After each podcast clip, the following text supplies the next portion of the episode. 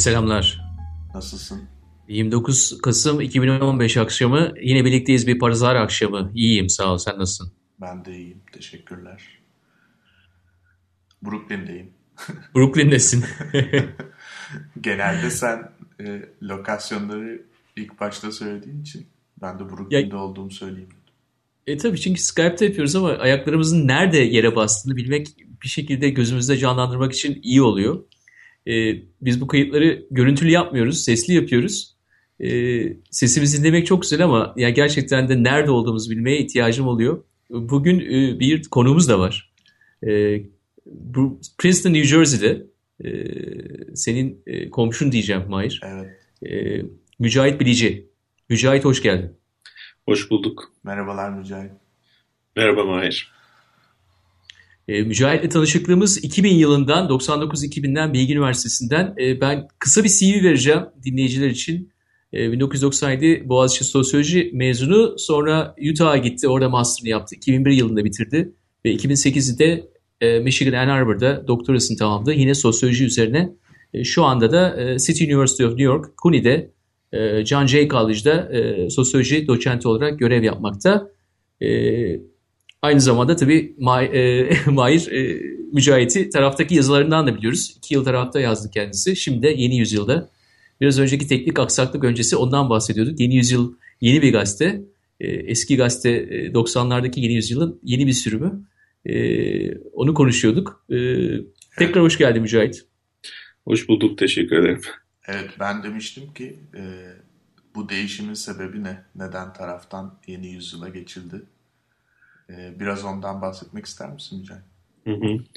Aslında çok derin bir sebep yok. Hani ideolojik bir sebep e, düşünmek istiyor bazen insanlar. O konuda yazı yazanlar da oldu. E, ideolojik bir sebep olmadı. Tarafta hakikaten mutlak bir özgürlükle yazdım. O yüzden e, ebediyen minnettarım Taraf Gazetesi'ne. E, ancak ekonomik noktada Taraf Gazetesi'nin imkanları sınırlı diyemeyeceğim kadar yok idi. Ee, yani yeni yüzyıldan teklif aldığımda ben hani aynı özgürlükle yazabilecek miyim sorusu benim birinci sorum. Hı hı. Evet cevabını aldığım için e, ikincil bir hani insentif de dediğim gibi e, ekonomik olarak da e, daha faydalı diyebileceğimiz bir şeydeydi. E, öyle yani ideolojik bir e, değişim, dönüşüm veya rahatsızlıktan kaynaklanmıyordu. Aslında tarafın okuyucusunu kısmen e, kaybetmiş olmaktan dolayı e, üzüntülüyüm ama biraz da değişim gerekiyor hayatta bazen. Ama senin yazdığın tarzda yazan yani ben bunu ideolojik olarak görmüyorum da daha özgürlükçü tarzda yani ne olursa olsun belli eleştirileri her türlü ideolojiye getirmeye yönelik tarzda yazan insanları takip edenler tek bir gazete okumuyorlardı diye düşünüyorum. Yanılıyor muyum acaba? Yani senin okuyucun seninle birlikte yeni yüzyıla geçmiştir gibi geliyor bana. E, doğrudur. Artık hani erişim imkanları çok diversified olduğu için yani çeşitli kanallardan e, okuyor okuyucu. E, arayıp bulmak mümkün filan. E, o açıdan yani bir toptan bir kayıp söz konusu değil ama şöyle bir şey e, var idi bence. E, tarafın daha sol, demokrat, liberal bir e, hedef kitlesi var. Hı hı. On, orada ben şunu gözlemledim. Hani hem dindar kimlikli hem demokrat e, insanla karşılaşmamış çok sayıda insan vardı. Hı hı.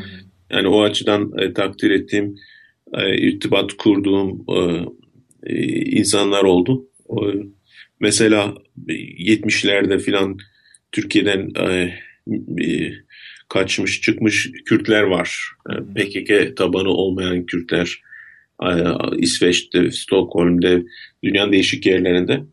Mesela onlarla bir hani rezonans oluştu filan. Ben tabii çok değerli buluyorum okuyucunun duygularına, şeyine katkıda bulunmak, ifade etmek, yeni bir şey söyleyebilmek. O noktalarda yani ben e, hani tarafa ilişkin benim e, hissiyatım nedir derseniz ben gayet memnun bir şekilde yazdım. taraf ayrılmamı istemezdi yani istemedi. E, fakat bir parça hani değişiklik zamanı da gelmişti. Öyle evet. Evet istisnalar kaideyi bozmaz tabii ama ben de bir taraf abonesiydim son bir yıldır. Ee, dünya klasiklerini verdi zaten taraf bize. 25 tane dünya klasiğini de verdi abone olduğumuz için.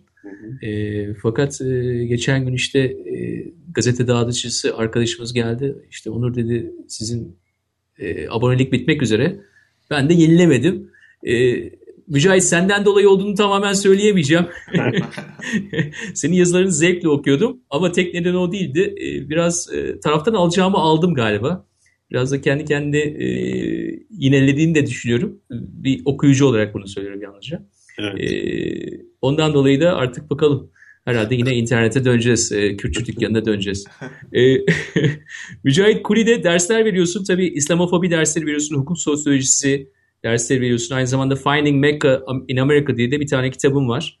E, biz seninle yazıştığımızdan beri tabii hangi konuları konuşacağımız konusunda biraz e, beyin fırtınası yaptık ama dünkü olaylardan sonra, dünkü olaydan da sonra diyeyim.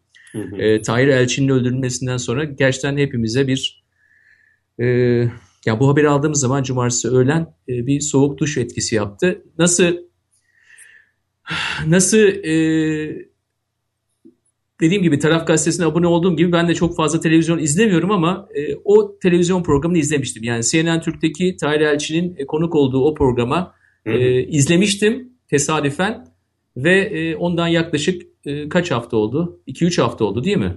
E, bir ayı bile geçmedi. E, sonuç budur. Yani 28 Kasım 2015 tarihinde Savaş Mahallesi Yeni Kapı Sokak'ta e, yüzük oyun yatan e, Tahir Elçi. Ne dersin? Evet yani ben de çok üzüldüm işin doğrusu. Böyle bir toplumda yaşıyoruz ki Türkiye'de insanlar e, Kürt sorunu konusunda, Kürtler konusunda o kadar e, sınırlı bir bilgiye sahip ama o cehaletin üstünde bilmiş bir cesaret de var. E, hakim ulus, hakim etnisite olmanın getirdiği, devletin sahibi olmanın getirdiği bir kibir de var. Mesela Tahir Elçi'yi hani PKK'cı diye neredeyse biliyorlar. Halbuki PKK'yı eleştiren bir adam idi. Hani televizyonda söylediği PKK bir terör örgütü değildir sözünden dolayı linç edilmeye çalışıldı. Yani hayatını insan haklarını savunmaya e, adamış, bu uğurda çalışmış. Çok riskli bir ortamdaki ölümü bunun şahididir. E, çok riskli bu bir ortamda e, hukuku yüceltmeye, insanı korumaya çalışmış bir insan Türkiye'de linç edildi. Hani fikrini söylediği için. Ki dediğim gibi yani aslında PKK'ye eleştirel bakan biri sadece hani devletin ve e, Türkiye kamuoyunun baskısı değil aynı zamanda Kürt siyasetinin PKK'nın de e, e, dominant olmasının getirdiği e, özgürlük daralmasını yaşayan bir ortamda e, söz söylüyordu. Maalesef e, o da sustu. Bu e, özgürlük daralması dedin Mücahit. Bu çok güzel bir terim bence. E, programdan önce Onur'un da dediği gibi hani ne tip konular konuşulacak e, konusunda bir özgürlük daralması var. Ve bu birçok açıdan var Türkiye'de şu an.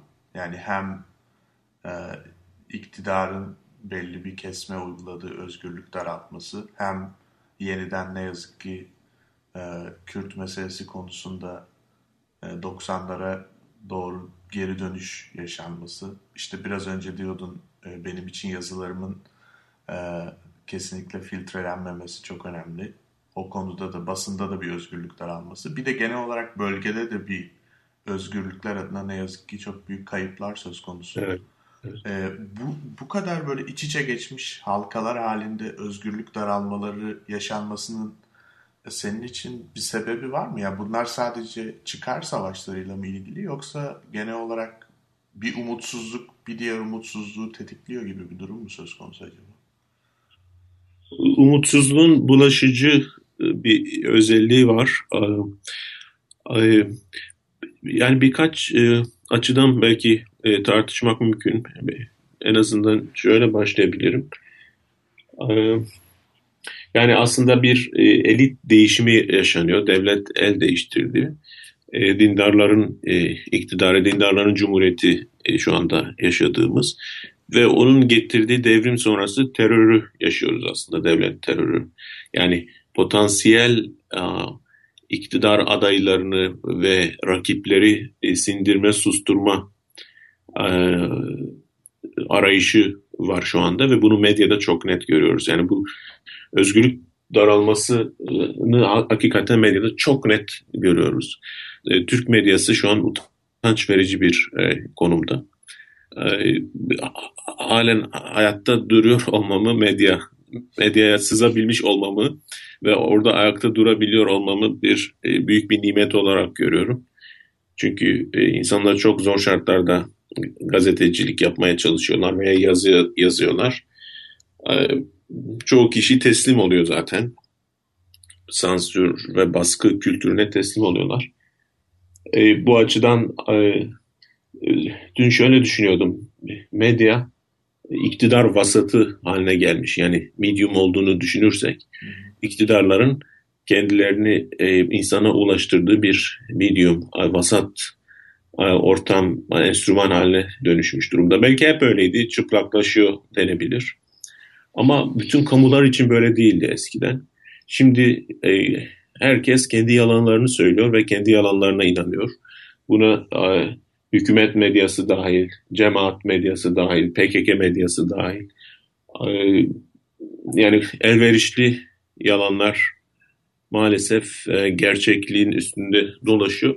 Gerçekliği kazara veya çılgınlık eseri görebiliyoruz. Yani diyelim ki yani bir şeye cesaret edip hakikati söylemek, dile getirmek veya kaza sonucu bir şeyin ortaya çıkması gibi durumlarda görüyoruz. Onun için insanlarda bir e, kopuş görüyoruz. Yani bir yüz vermeme, yüzünü oraya çevirmeme şeyi var. E, Onur hani televizyon seyretmiyorum e, dedi. E, çoğu e, arkadaşımdan duyuyorum bu tarz şeyler. Çünkü bir, biraz a, nasıl diyelim eleştirel olabilen e, işte eğitimli, aklı başında düşünme, muhakeme yeteneğine ehemmiyet veren insanlar tabii e, aşağılayıcı buluyor muhatap olduğumuz medya içeriğini. E, çünkü çok rahatsız edici, e, aşağılayıcı hakikaten. E, yani bu değişik... Geri gelmişken söyleyeyim. E, Anadolu Ajansı'nda tabii herhalde mükemmel bir e, muhabirlik ve gazetecilik örneği göstererek e, dakika bir gol bir e, Tahir Elçi'nin PKK'lı teröristlerin ateş açması sonucu çıkan çatışmada öldüğünü hemen Anadolu Ajansı söyledi. Evet. E, gerçekten de çok başarılı bir kurum. Evet. yani Anadolu Ajansı tamamen bir parti e, e, medyası konumuna geldi. Yani eskiden şöyle bir durum vardı. Eskiden TRT, Anadolu Ajansı gibi kurumlar, bir takım hukuki kurumlar toplumdan çok kopuk idi. Yani laik elitlerin e, kendilerini bulabildiği bir hani kültüre, kurumsal kültüre sahip idiler. Şimdi onun e, popülistleşmesi, halka açılması filan demokratikleşmenin kaçınılmaz bir sonucu olacaktı. Fakat bu olurken bir tür e, hijack edildi yani kaçırıldı bu kurumlar. Bir parti şeyi parti popülizmine dönüştü bu parti tetikçiliğine dönüştü. O açıdan AK Parti'nin serüveni Türk demokrasisi açısından doğru yolda giderken yoldan çıkmanın ve e, bir açıdan bozulmanın, şoförün yolculara ihaneti diyebiliriz yani. Benim en çok son zamanlarda düşündüğüm konulardan biri bu özgürlüklerin daraldığı halkalar içerisinde hep bir ikilikler yaratılıyor. Yani işte medyada e, ne var işte havuz medyası var değil mi? Yandaş medya var. Diğerleri var. İşte Doğan grubu, ihanet edenler falan. E, toplumun içinde keza sen zaten senelerdir bu konularla ilgili bir takım farklı farklı yazılar yazdın. İşte laik elitler diyorsun. e, bir de diğer hani Anadolu'dan gelen dindar kısım var. e, keza zaten hani Kürt halkı ve Türk halkı ya da diğer Türkiye'de bulunan halkların birbirine karşıt getirildiği bir sürü nokta var. Şimdi biz Türkiye yani e, imparatorluk mirası bir ülke olduğu için aslında bütün bu e, farklı kesimleri içinde barındıran bir toplum. Belki ben yanlış düşünüyorum ama son zamanlarda bu o daralan halkaların içinde sürekli bir ikilik durumu var. Evet. İnsanlar artık acılarını bile paylaşmıyor oldular. Hani mutlulukları paylaşmayabilirsin ama acılar en azından paylaşılmalı bir toplumda. Bu, bunun içinden nasıl çıkacağız? Yani ya da bir çıkış yolu var mı? Yoksa artık o ikilikler giderek keskinleşerek e, toplumu ayırmanın e, eşiğine mi geliyor? Çok güzel bir soru Mahir. Aslında e, şu an e, şöyle söyleyeyim yani bu ikiliklerin kaynağı siyasetin e, topluma girmesidir. Yani the political yani siyasallığın karşıtlığın topluma girmesidir. Bu açıdan kaçınılmaz bir durumdur bu. Bu ikiliğin e, çokluğa dönüşmesi gerekiyor. Yani ikilik hani göktaşı düşüyor atmosferden girdikten sonra daha bir parçalanıyor parçalanıyor. Yani yere vardığında neredeyse her bir vatandaşın bir parçasını alıp satı, satıp para kazanabileceği bir konuma geliyor. Aslında bu siyasal egemenliğin e, tartışılabilir hale gelmesidir e, ikilik. E, egemenlik eskiden bir kaynaktaydı, bir e, odakta toplanmıştı. Şimdi bir e, koalisyon diyebileceğimiz liberaller, işte Kürtler, dindarlar vesaire AK Parti'yi devrim olarak tanımlamamın bir sebebi o. E, bu iktidarı kırdılar, parçaladılar. E, hani diyelim ki %70'ini almaları gerekirken %98'ini aldılar. %2'sini bırakmak istediler. Bunun sonra tekrar parçalanması gerekiyor. E, bazen deniyor ki işte Türkiye'yi bölmek istiyorlar falan. Ben de diyorum ki aslında Türkiye bölünmeli hatta 70 milyona bölünmeli e, devlet yani. Çünkü demokrasinin tanımı o. O anlamda e, siyasetin e, vernacular, yerel, yerli hale gelmesi, daha toplumun gözeneklerine sinmesini yaşıyoruz. Şu an gördüğümüz bu hırçınlık, vahşilik, dindar kitlede yani siyasal anlamda, siyasal kültür itibariyle gördüğümüz bu yabanilik, nobranlık, böyle saldırgan tavır e, aslında e, toplumun dindar kesiminin e, siyasi güçle, malikiyet duygusuyla ilk kez tanışmasından kaynaklanıyor. Onun getirdiği bir artık görmemişlik veya heyecan vesaire diyebiliriz. Yani bu ikilikler indirgemeci görmekle birlikte aslında hani şeyin seyrini ifade ediyorlar. Nihayetinde ne olacak? Bütün taraflar birbirleri için maliyet haline gelecekler. Bir tür yani iç savaştır şu an yaşadığımız aslında. Uzatmalı iç savaş. Hı hı. Yani laikler, dindarlar arasında, Türkler ve Kürtler arasında. Ondan sonra yani şeyle şöyle diyeyim e, popülist kültür ile, popülistten kastım burada politik popülizm ile işte hak ve özgürlükler, işte e, liberal politik anlamda liberal değerler arasındaki çatışmalar hep e, bir arada yaşanıyor. Yani benim beklentim aslında şu anda gecikmiş olan AK Parti'nin kendi içinde parçalanmasıdır. Bunu Aa, bu parti parçalansın kurtulalım anlamda söylemiyorum. Teorik anlamda e, iktidar ve egemenlik çok konsantre olduğu için e, demokrasi açısından e, şey olması gerekiyor. Çoğullaşması gerekiyor. Liberal bir, bir dindarlığın ortaya çıkmasını bekliyor insan. Bütün bunlar şu an Tayyip Erdoğan'ın e, karizması dolayısıyla e, eklips durumda. Yani bir tür tutulmuş, tutulma durumunda. E, çünkü onun e, organik olan bu karizmasının ömrünü tamamlamasını bekliyoruz. Öyle diyelim. Teorik açıdan. E, çünkü e, toplum üzerinde çok e, etkili olan bir karizma bu politik karizma. Hem manufacture ediliyor hem üretilen, imal edilen bir şey. Hem de etkili olan bir şey. Onun için zaten 24 saat televizyonda görünüyor. yani bazen e, insanlar sanıyor ki vatandaş özellikle cemaat e, cemaatin siyaseti şöyle bir şey. Sanıyorlar ki insanlara deseler ki işte adamlar şöyle şöyle yapmış, şöyledir filan. Vatandaş buna inanacak sanıyorlar. Halbuki e, insanların doğru karşısında Aa, o şapkayı çıkarıp teslim olacağını kim söyledi ki? Yani eğitimli insanlar, zihni şey olmuş insanlar biraz e, mahcup oluyorlar. Doğru karşısında teslim olmak zorunda. Hani bir argüman getirdin değil mi?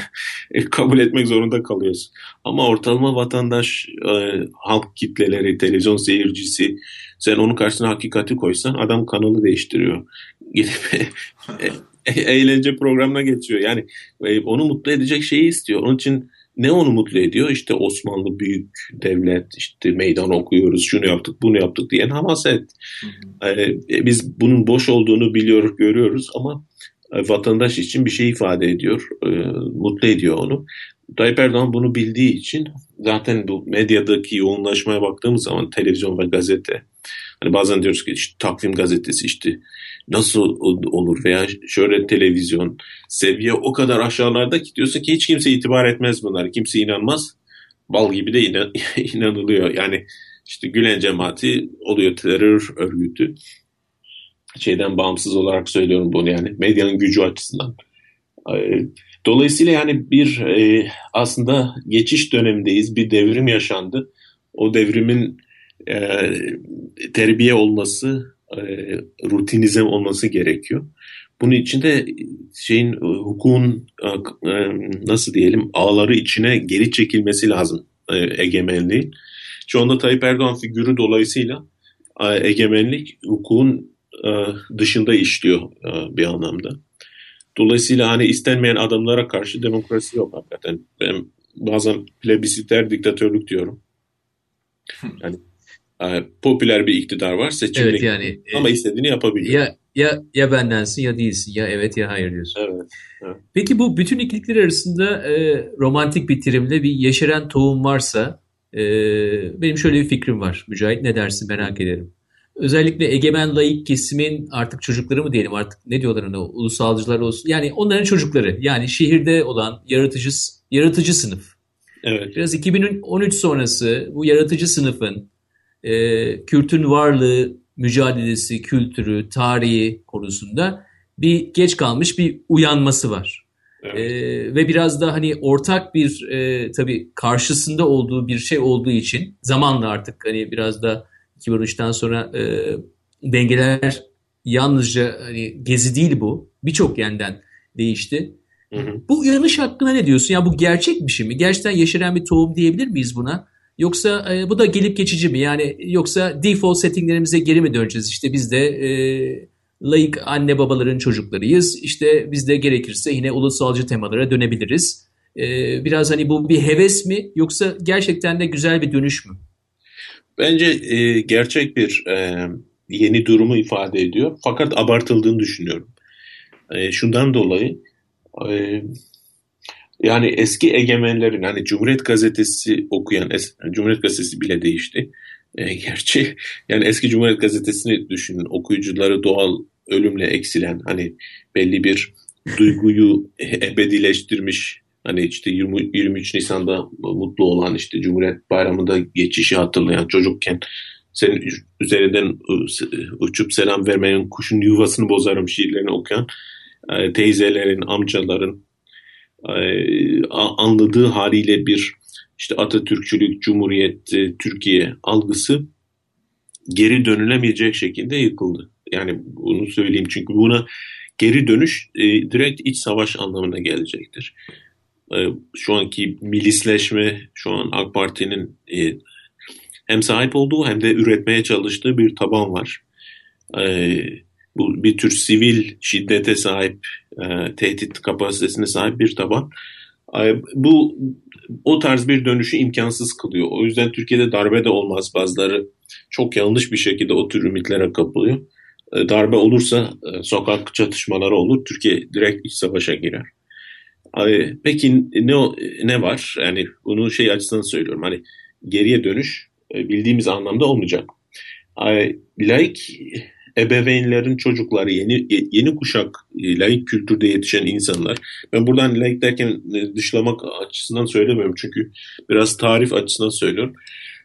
Türkiye'nin hani eğitimli, e, dediğin gibi yaratıcı, üretken bir kesimi ve önemli dünyayla entegre. Şurada ben sadece şu sorun var. Türk modernleşmesini biz eh, yanlış yaşadık. Modernleşmeyi yanlış anladık. Yani biraz yüzeysel, eh, batılı gibi olma eh, olarak algıladık. Eh, bu şeyden çıktığı an eh, toplumun eh, bu yeni kuşağı eh, çok daha eh, rahatça iletişim kurabilecek dindarların yeni kuşağıyla. Yani bir nasıl diyeyim yanlış batıcılıkla yanlış anti batıcılığın çocukları e, buluşacak. Çünkü şu an dindarların çocukları mesela AK Parti'ye çok eleştirenler aslında. E, tepkililer, e, rahatsızlar bu e, seviyesizlikten, popülizmden, işte talan etme kültüründen. E, ben hani son tahlilde e, Gezi'yi ben e, samimi bir e, duygusal patlama olarak e, görüyorum. Yani bir şey ile sonuca ulaşmak zorunda değil. Yani e, demokrasi açısından hani expression e, is an act yani tek başına hani ifade etmiş olmak da bir e, duygudur, bir e, eylemdir. E, o açıdan e, yani Erdoğan karizmasının ve AK Parti iktidarındaki süreklilik ve baskıcılığın, otoriter eğilimin ürettiği bir e, tepkiydi ve bence doğalıydı. Hani değişik e, biçimlerle sürüklenmesi filan konusunda eleştiriler yapılıyor. O ayrı bir konu ayrıca tartışılır. Ama ben doğallığına inanıyorum. E, peki o ruh hani yeni bir şey yapar mı?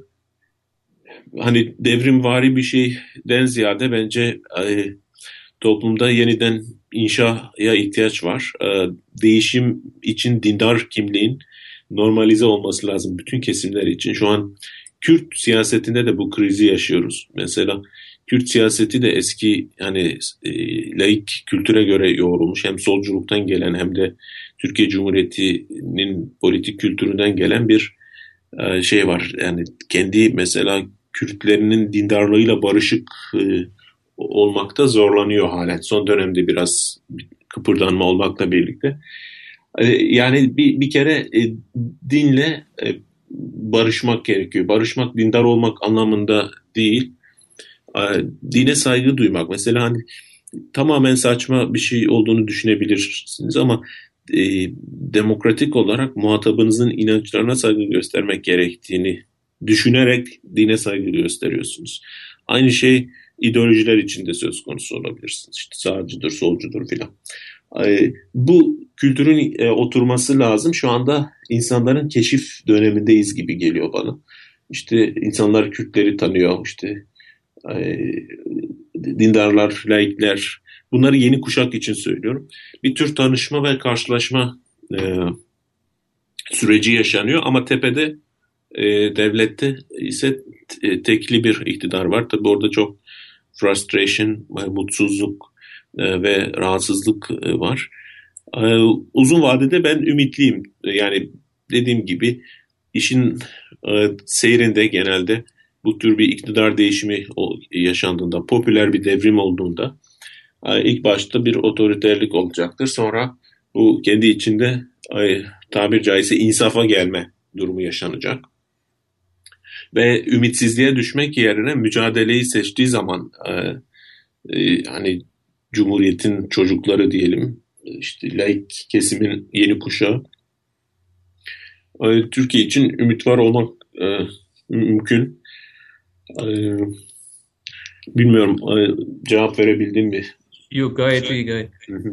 E, bir de tabii bir, bir soru daha sorayım Mahir. E, şimdi eşitlik ve kardeşlik diskurundan biraz bahsedelim. E, bir kardeş kelimesidir gidip yani yıllardır gidiyor herhalde 3-4 yıldır. Benim Kürt kardeşim. Evet. Kürt kardeşim. Nedir bu kardeşlik kelimesindeki samimiyetsizlik? Neden bu kadar çok kullanılıyor? O ne hiyerarşik bir anlamı var? Nedir yani bu diskur evet, evet. ne tür bir ben, anlam ifade ediyor? Şöyle söyleyeyim yani kardeşlik böyle patronizing yani bir tür kendini nasıl diyelim insanın politik alandan çıkarıp aile alanına çeken bir şeydir. Şimdi aile alanı aile e, alanı yani e, özel bir alandır. Orada işte sevgi, şefkat, e, muhabbet, e, babalık vesaire gibi şeyler var. Yani e, halbuki siyasi alan e, vatandaşların, yurttaşların eşit olarak karşılaştığı alandır. Orada bir eşitlik e, asıldır. Eşit olduktan sonra haklar söylemi var. Şimdi e, Türkiye'de mesela Kürtlere yönelik bu kardeşlik vurgusunun e, rahatsız, bu, bunu şeyde de görüyoruz. Mesela bacım bacım diye sesleniyor ya esnaf mesela hani e, bazen e, e, kadınlar diyorlar ki nereden senin bacın oluyorum? falan diye. Hani ya kavgalar çıkıyor ya da karikatürlerde e, okuyoruz o tür şeyler.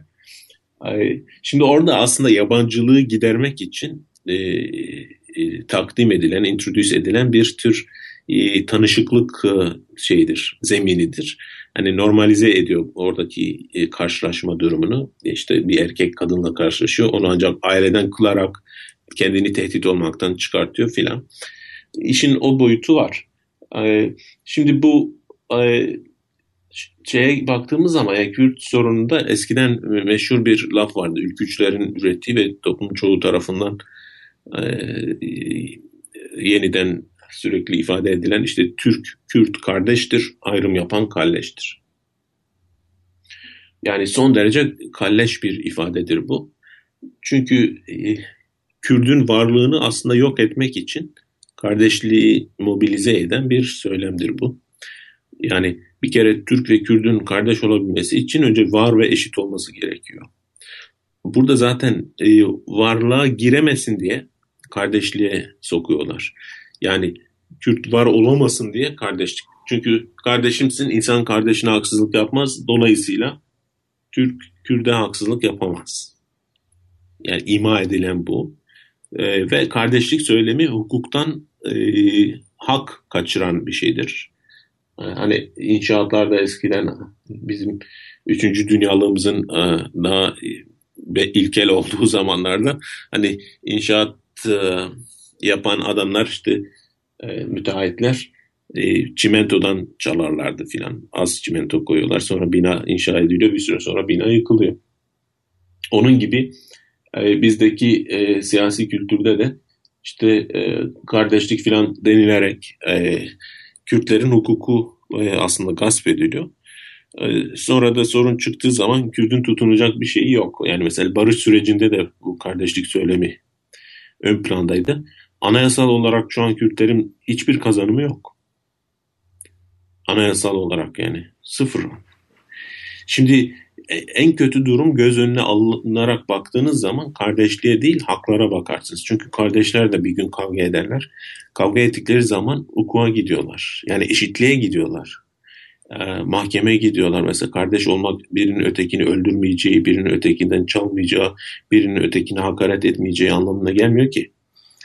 Ee, dolayısıyla e, Kürtleri e, son derece yanıltan, aldatan bir söylemdir. Tabi din din devreye giriyor burada. E, dinin kimlik üzerindeki hegemonik etkisi açısından baktığımız zaman kardeşlik söylemi işte müminler kardeştir gibi işte ayetlere, hadislere dayanan bir gücü de var bunun. Fakat çok yanıltıcı bir şey bu. Yani din biliyorsunuz değişik e, yorumlara kendisini e, teslim edebilen e, genellikle bir iyilik e, e, teklifidir ve e, işte yani e, söylem kimdeyse e, bilgi üretim gücü kimdeyse o kendi çıkarlarına yontarak bunu e, sunabiliyor.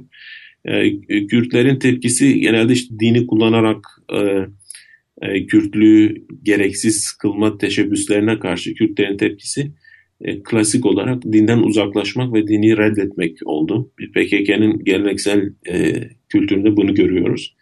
Son dönemde e, biraz e, bu konuda da bir rasyonelleşme yaşanıyor.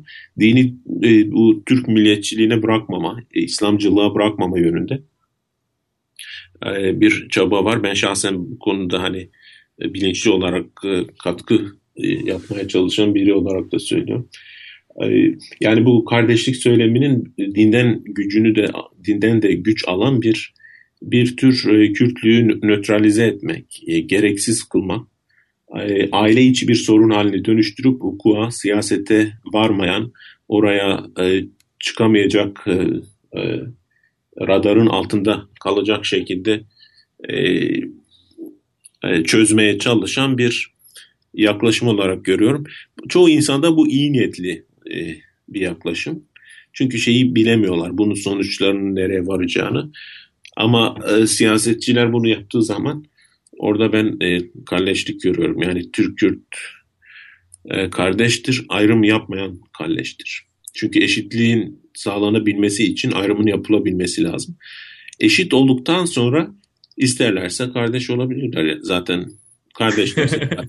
yani eğer kardeşlerse sizin söylemenize gerek yok yani. e, bu gerçekten çok güzel özetledin kardeş ve hukuk eksikliğini Mücahit.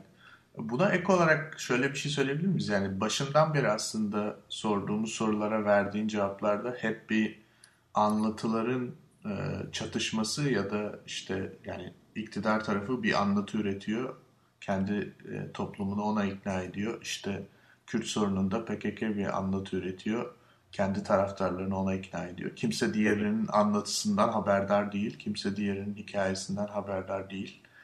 E, bu noktada böyle bir herkes kendi anlatıları içinde yoğrulurken bir de içinde bulunduğumuz coğrafyada da çok acayip şeyler oluyor. E, sanki biz içeride böyle ikiliklerimizle boğuşurken ve işte belki de o e, yeni demokraside emeklerken biraz Türkiye'nin içinde bulunduğu yerde çok acayip şeyler oluyor. Biz böyle bir durumdayken e, o etrafımızda olan şeylere e, ne kadar doğru tepki verebiliyoruz ya da ne kadar doğru yaklaşabiliyoruz? Senin e, bölgeye dair gördüğün e, durumda uzun vadede özellikle nasıl bir değişim olabilir? Güzel zor soru. Hani başımızı kendimizden kaldırıp e, yakınımıza baktığımız zaman değil mi? Ortaya çıkan manzara hakikaten. Yani e, mesela uçağı düşürdük. Çok enteresan bir olay. E, çok uzun süredir Rusya'ya karşı yapılmış belki de en ciddi askeri hareket. Evet. Böyle bir şeyin tesadüf olması herhalde mümkün değil. Bir yandan e, şiddetle bulanmış bir İslam imajı bütün batıda artık genel anlatı oldu yani hani sebeplerini düşünmeden evet. bütün e, dindarları belki de bütün Orta Doğu'yu Türkleri de içine katarak söylüyorum. Hı hı. Kürtleri de herkesi. E, bütün Müslümanları artık çok yeni bir yani belki de gerçek 9-11'in sonrasındaki en yeni imaj şu anda e, işte artık potansiyel bir suçlu imajı damgalanmış oldu. Bunlar çok ciddi şeyler bence uzun vadede. Evet. Bununla mücadele etmesi gereken de aslında bizim toplumlarımız. Ama biz bu sırada başka şeylerle meşgulüz. Böyle bir e, dünya e, algısı içinde nasıl bu işleri düzeltebiliriz? Ya da Türkiye'nin, Kürtlerin, Türklerin rolü ne olabilir? evet. Yani illa so, kesin bir cevap ya, almak için sormuyorum. Tabii tabii aslında. biliyorum biliyorum. Soru soru büyük olduğu için etrafına biraz dolaşayım neresinden içeri atayım diye. Hani önüne bir e, pasta, kek konmuş neresinden ısırayım. ya Suriye'de, Suriye'den başlayabiliriz. Çünkü bence işin en, en azından sembolik olarak en kritik noktası, düğüm noktası orası olduğu için hem batıda e, terörist Müslüman imajının hem de işte e, DAEŞ'in hem de evet. bizim uçak düşürmemiz. Yani bütün meselelerin kilit noktası sembolik olarak orası. Bizim şöyle mesela... söyleyeyim, şöyle genel bir şey söyleyeyim sonra Suriye'ye geçeyim. Yani genel olarak aslında Orta Doğu'da yani Müslüman toplumlarda öznenin uyanışını yaşıyoruz. Yani DAEŞ'te de, IŞİD'de de bu var. E, Tayyip Erdoğan'da da bu var. Ondan sonra e, e, İhvan hareketinde de bu var. E, yani bütün Orta Doğu'da, İslam dünyasında Müslüman öznenin uyanışı var. Yani kendinin farkına varması. Kendinin farkına vardığı için böyle bir ergen ben çok hani psikoloji analizi yapmak istemem ama hani ergen bıçkınlığı, itirazcılığı oluyor yani. e, bulunduğu ortam neyse ki bu ebeveynlerin ortamıdır. Oradan çıkma oraya itiraz etme şeyi var. Çünkü vesayet ortamlarına itiraz şeyi var. Şimdi kaosun bir kısmı e, patlama, çıkış, çıkıntılıkların, itirazların, one minute'lerin e, hepsinin temelinde bir Müslüman öznenin kendi hakkında karar verme e, e, yeterliliğine ulaşması, bunun bilincine, ayırdına varması var. Peki kendisini nasıl kuracak, nasıl sunacak, kendi kendine nasıl sahip çıkacak bu kendini bulduğu yeni ortamda? Bu ayrı bir soru. Yani orada işin bu ben sadece bir uyanış kısmını söylüyorum ve uyanırken hani paldır küldür yani bir şeylerin yıkılıp kırılması, e, düşmesi gibi şeyler yaşanıyor. Şu an öyle bir süreçteyiz. Yani bize çok irrasyonel ve vahşi görünen çoğu şey e, bir tür e, kimlik patlaması e, dir. Bu sürdürülebilir bir şey mi? Hayır. Yani sürdürülemeyecek bir şeydir bu. Bilinçler buna dayanamaz, insanlık buna dayanamaz filan. Yani isyan ettiniz sonra oturup barış yapmak durumundasınız yani. Veya kızdınız sonra öfkenizi dinmesi ve e, işte e, ya fazla tepki gösterdim veya yanlış oldu şunu düzelteyim vesaire demeniz lazım. Yani hayatın yeniden kurulması lazım. Biz şu anda bir e, kaos e, aleti ruhiyesi içinde e, işte çırpınıyoruz. Yani senin de tarif ettiğin haliyle bir tür çırpınma var. Dolayısıyla kimi davranışlar çok e, anlaşılmaz, garip e, e, görünebiliyor.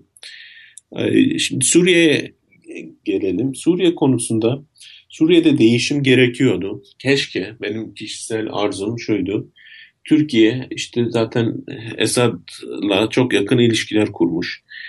Kültürel ve ekonomik e, anlamda Suriye'de varlığını derinleştiriyor. Hatta adını koyalım bir tür hegemonya oluşturuyordu Türkiye.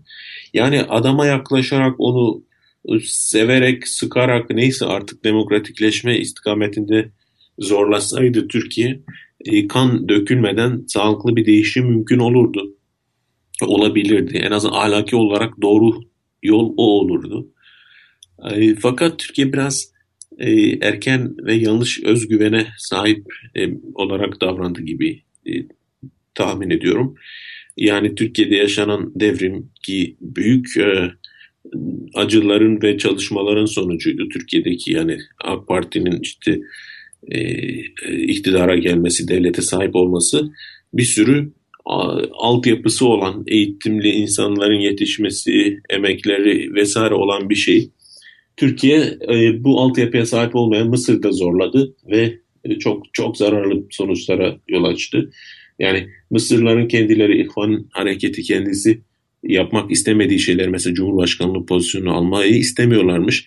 Ama Türk e, uzmanlar işte fikir vericiler onları teşvik etmişler. E, neredeyse hani agresif bir politika izlemelerini teklif etmişler ve sonuç İhvan'ın mahvedilmesi, Mısır toplumunun geriye düşmesi oldu.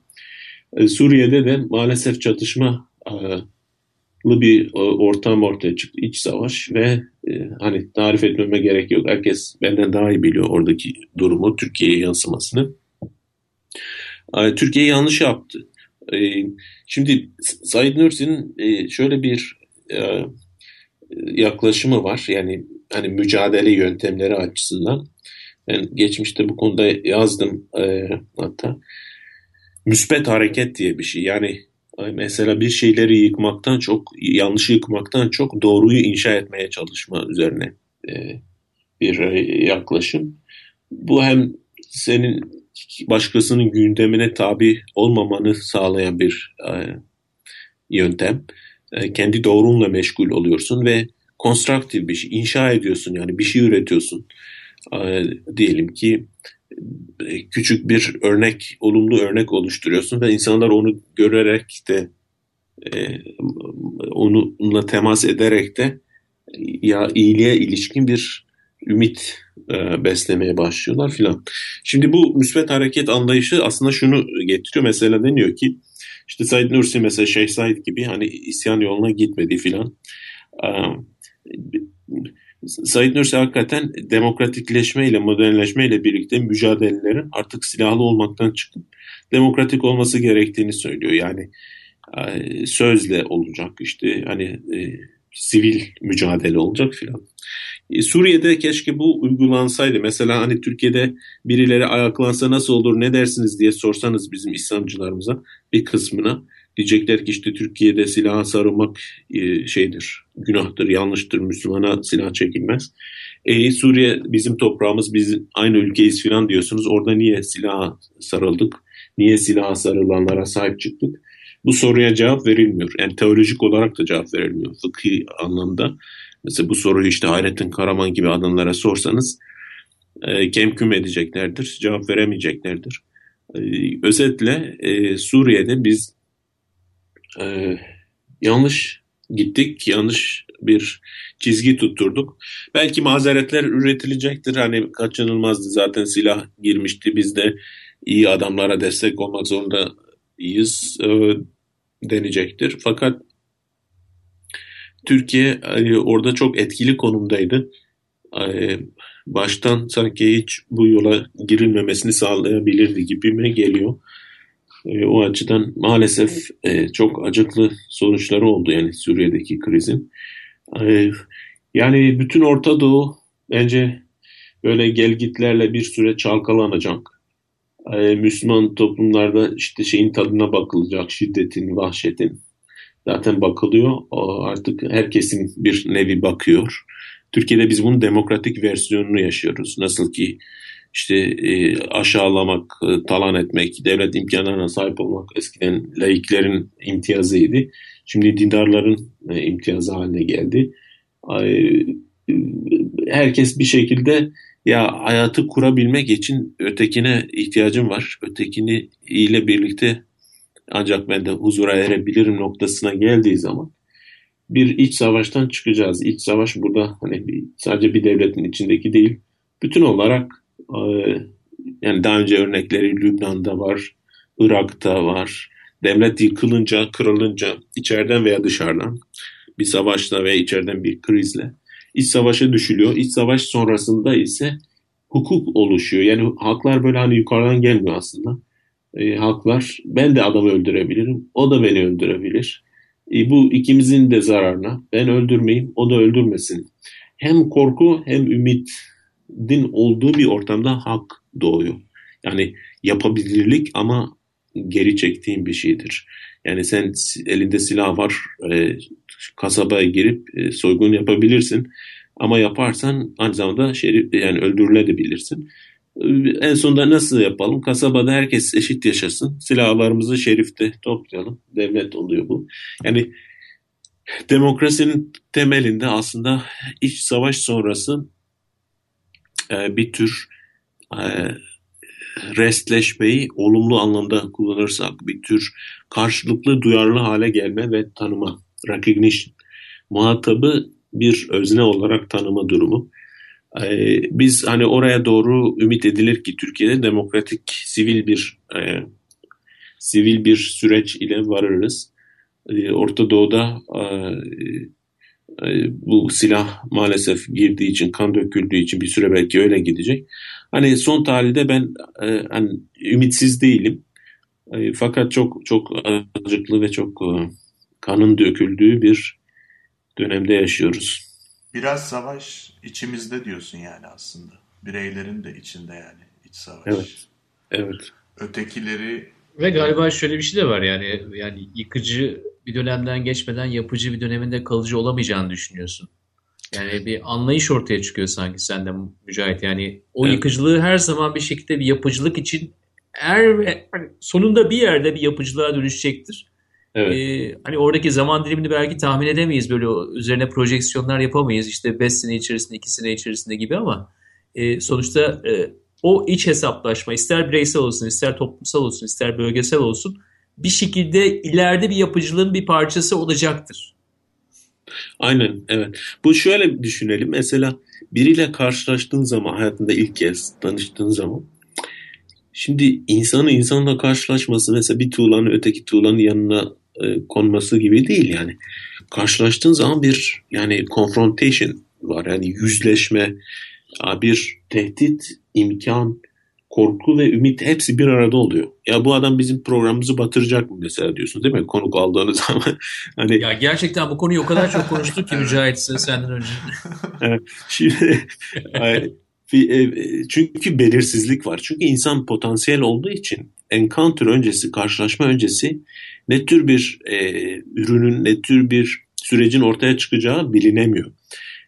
Bunun için zaten ben bunu bazen Kur'an'daki e, yani insanın yaratılışı hikayesiyle bağlantılandırmayı çok istiyorum. Çünkü e, insan yaratıldığı zaman melekler e, çok dehşeti düşürüyorlar. Diyorlar ki ya bu kan dökecek işte tehlikeli varlığın için yarattın diye Allah'a soruyorlar. Çünkü insanı anlayamıyorlar. İnsan bir potansiyel bir yani sovereign bir varlık yani egemen bir varlık, e, iradesi olan bir şeydir. İrade destructive bir şeydir. Yani irade yaratıcı ve yıkıcı bir şeydir. Yani varlığın içinde yırtıklar açarsınız. E, o anlamda isyan da, inşa da, yapma da hep iradenin e, davranışlarıdır. Bu anlamda şuraya getireceğim. Yani bir e, korku, e, hatta çatışma, bir yıkım, endişe en azından yaşanmadan hak ve hukuk oluşmuyor. Çünkü farkına varmıyorsun ötekinin. Yani bir nesne orada duruyor, senin için bir tehdit olmuyor. Dolayısıyla nesnenin hukukunu hukuku oluşmuyor senin dünyada. Ama başkası varken sen rahat edemiyorsun. Kimdir bu, düşman mıdır, niye orada duruyor, benim evimi mi gözetliyor diye bekliyorsun. Ne zaman ki anlıyorsun ki o işte diğer vatandaşı bekliyormuş, senin dünyanda o kişi tehdit olmaktan çıkıyor. Yani normal işte yoldan geçen vatandaş işte bir birini bekliyor, komşu neyse bir yere oturttuğun zaman sen evinde rahat bu sefer koltuğuna oturabiliyorsun. Dolayısıyla bizim Türkiye'de yurttaşlık kültürünün, demokrasinin oluşması açısından tarafların birbirleriyle karşılaşması gerekiyor. Bu karşılaşmanın bir parça şiddet içermesi e, kaçınılmaz gibi geliyor bana. Bu existential varoluşsal bir şiddettir. Bunu ile silah anlamına dökülmesi gerekmez ama bir farkına varmanın şiddeti yaşanacak. Yani laiklerle dindarlar, Türklerle Türkler vesaire. Bu hepsi bu hikayenin içinde olan varyasyonlardır bunu gördüğümüz. Bu tarz bir karşılaşma olduktan sonra hukuk ortaya çıkıyor. Bu da bizim şu an önümüzde işte bir yeni anayasa yapılacağı zaman Türkiye bu korkuları, bu endişeleri, bu ümitleri e, buna yansıtacak. Yani herkesin özgür olacağı bir e, metin nasıl çıkartabiliriz bir ilkeler toplamı. Anayasaların sağlıklı doğuşu budur. Yoksa hani çok güzel kitaptan alınmış bir anayasa bence e, pratik anlamda anayasa olmayı başarmış olmaz yani.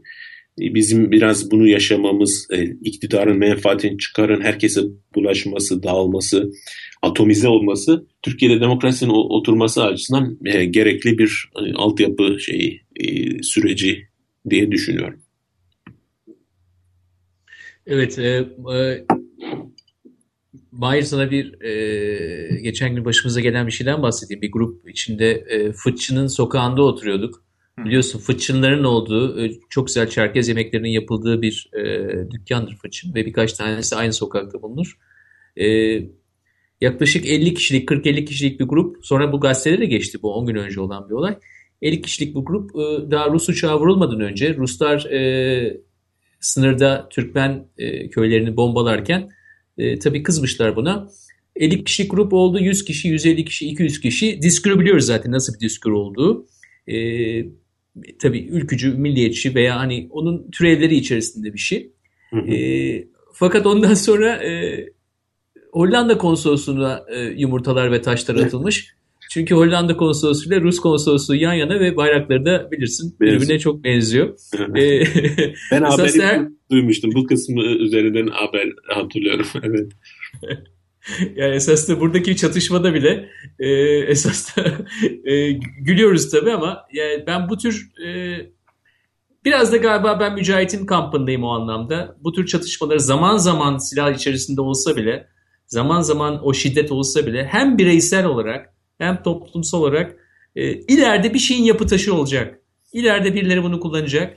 E, hani bu anayasa konusunda o kadar olumlu olmasak bile, o kadar belki umutlu olmasak bile ben gerçek yapı taşları olarak yani hem hukuk içerisinde ama diğer yapı taşları olarak da bunların bizim için çok güzel e, işte ister cephane deyin ister harsh deyin bir şekilde bir yapı taşı olacağını düşünüyorum.